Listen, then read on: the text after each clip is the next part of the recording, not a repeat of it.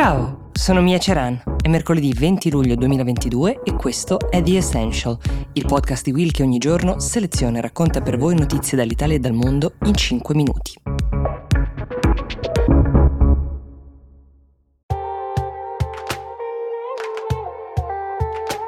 Ciao, sono Silvia Boccardi. È uscito Global Focus India, il podcast di Will e Ispi, in cui con Francesco Rocchetti raccontiamo le grandi elezioni del duemilaventiquattro. Puoi ascoltarlo ora su tutte le piattaforme audio gratuite cercando Global Focus India.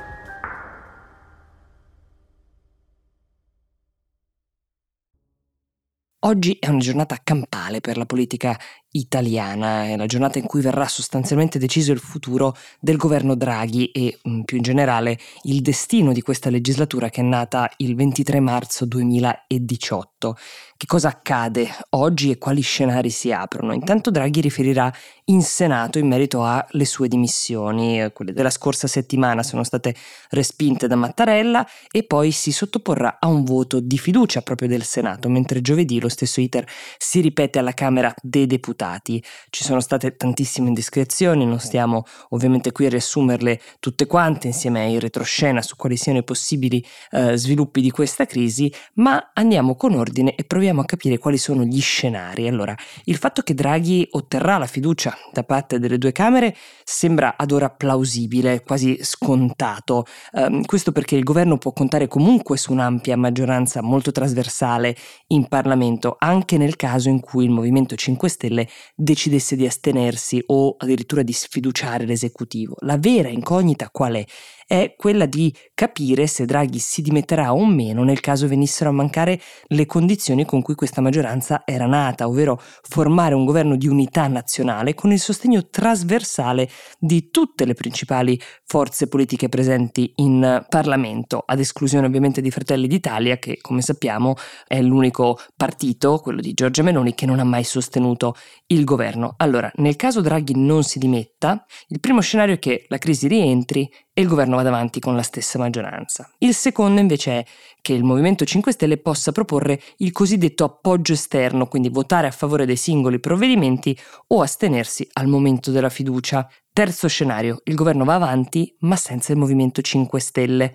Se Draghi invece intendesse dimettersi, la palla passa di nuovo al Presidente della Repubblica, Mattarella, che avrebbe le seguenti opzioni. La prima è che potrebbe dare sempre a Draghi l'incarico di cercare una nuova maggioranza per un nuovo governo, nel caso in cui dovesse emergere questa possibilità dalle consultazioni con i partiti.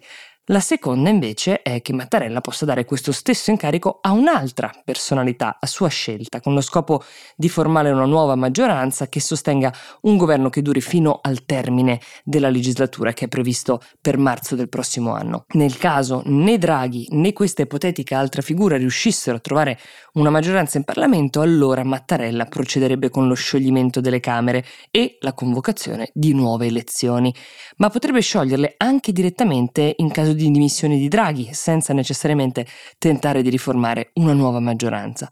In caso di voto anticipato, in Italia si voterebbe per le elezioni politiche in autunno, per la prima volta nella storia. L'autunno è un periodo in cui il governo e il Parlamento devono presentare documenti economici molto importanti, come ad esempio la legge di bilancio. Se questa non venisse approvata entro il trentuno dicembre, si entra nell'esercizio provvisorio con delle forti restrizioni al bilancio. In più quest'anno ci sono solo cinquantacinque scadenze del P N R R da chiudere entro l'anno. Insomma, la situazione è complicata, alla fine di questa giornata avremo delle risposte più precise e le avremo anche nella puntata di The Essential di domani. Sul profilo di Instagram di Will, tra l'altro, trovate una mappa riassuntiva dei possibili scenari, mentre nelle storie troverete durante tutto l'arco della giornata degli aggiornamenti sul dibattito in aula e sulle votazioni.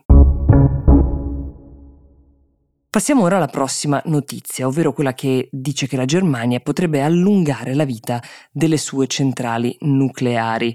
Uh, la crisi energetica, che è stata causata ovviamente dal braccio di ferro tra Russia e i paesi europei, ha costretto i paesi europei a dover riconsiderare le proprie scelte in materia di politiche energetiche, e questo è stato tanto più evidente nei paesi che in larga parte dipendevano dalle forniture di gas russo, tra cui la Germania. Qualche settimana fa avevamo parlato del fatto che il ministro dell'economia tedesco Habeck aveva annunciato la riapertura di alcune centrali a carbone dimesse con lo scopo di produrre circa dieci gigawatt per una durata massima di due anni. La scelta era stata molto criticata da una parte dell'opinione pubblica tedesca perché andava di pari passo con la decisione di non rimandare la chiusura, che era prevista per la fine di quest'anno, delle tre centrali nucleari che sono ancora attive nel paese. Ricordiamo che questa era una scelta presa dal governo di Angela Merkel in seguito principalmente al disastro di Fukushima. Sulle centrali nucleari il governo tedesco sembra essere tornato sui suoi passi, perché ha annunciato che